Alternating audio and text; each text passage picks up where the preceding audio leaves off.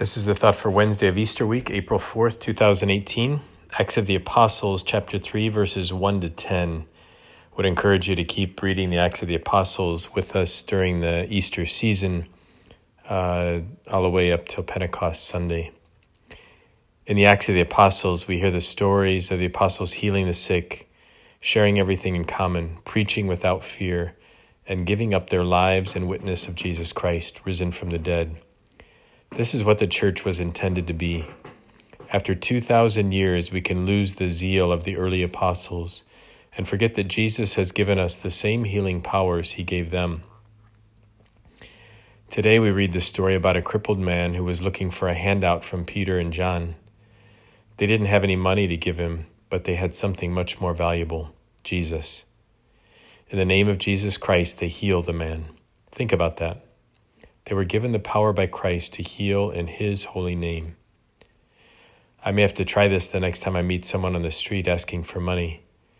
Instead of ignoring them or walking by them or giving them some change, I'm going to bless them and offer them Jesus Christ.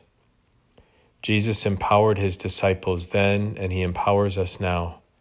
He wants us to believe that he can do similar things in and through us. The Lord sends us forth in his name. He tells us, do not be afraid. He wants to give us the power to heal, to preach, to witness to the resurrection with our lives, our words, and our actions. I recently had someone tell me, Father, you healed my niece when you prayed with her and anointed her. I had no idea this even happened because her healing took place after I left. I think this is God telling me to trust in his power working through me. Look at the response of this man who was healed. He leaped up, jumped around, and praised God for what he had just experienced. He couldn't hold in the joy of new life. Have I experienced new life in Christ? Has he healed me or some physical or spiritual ailment?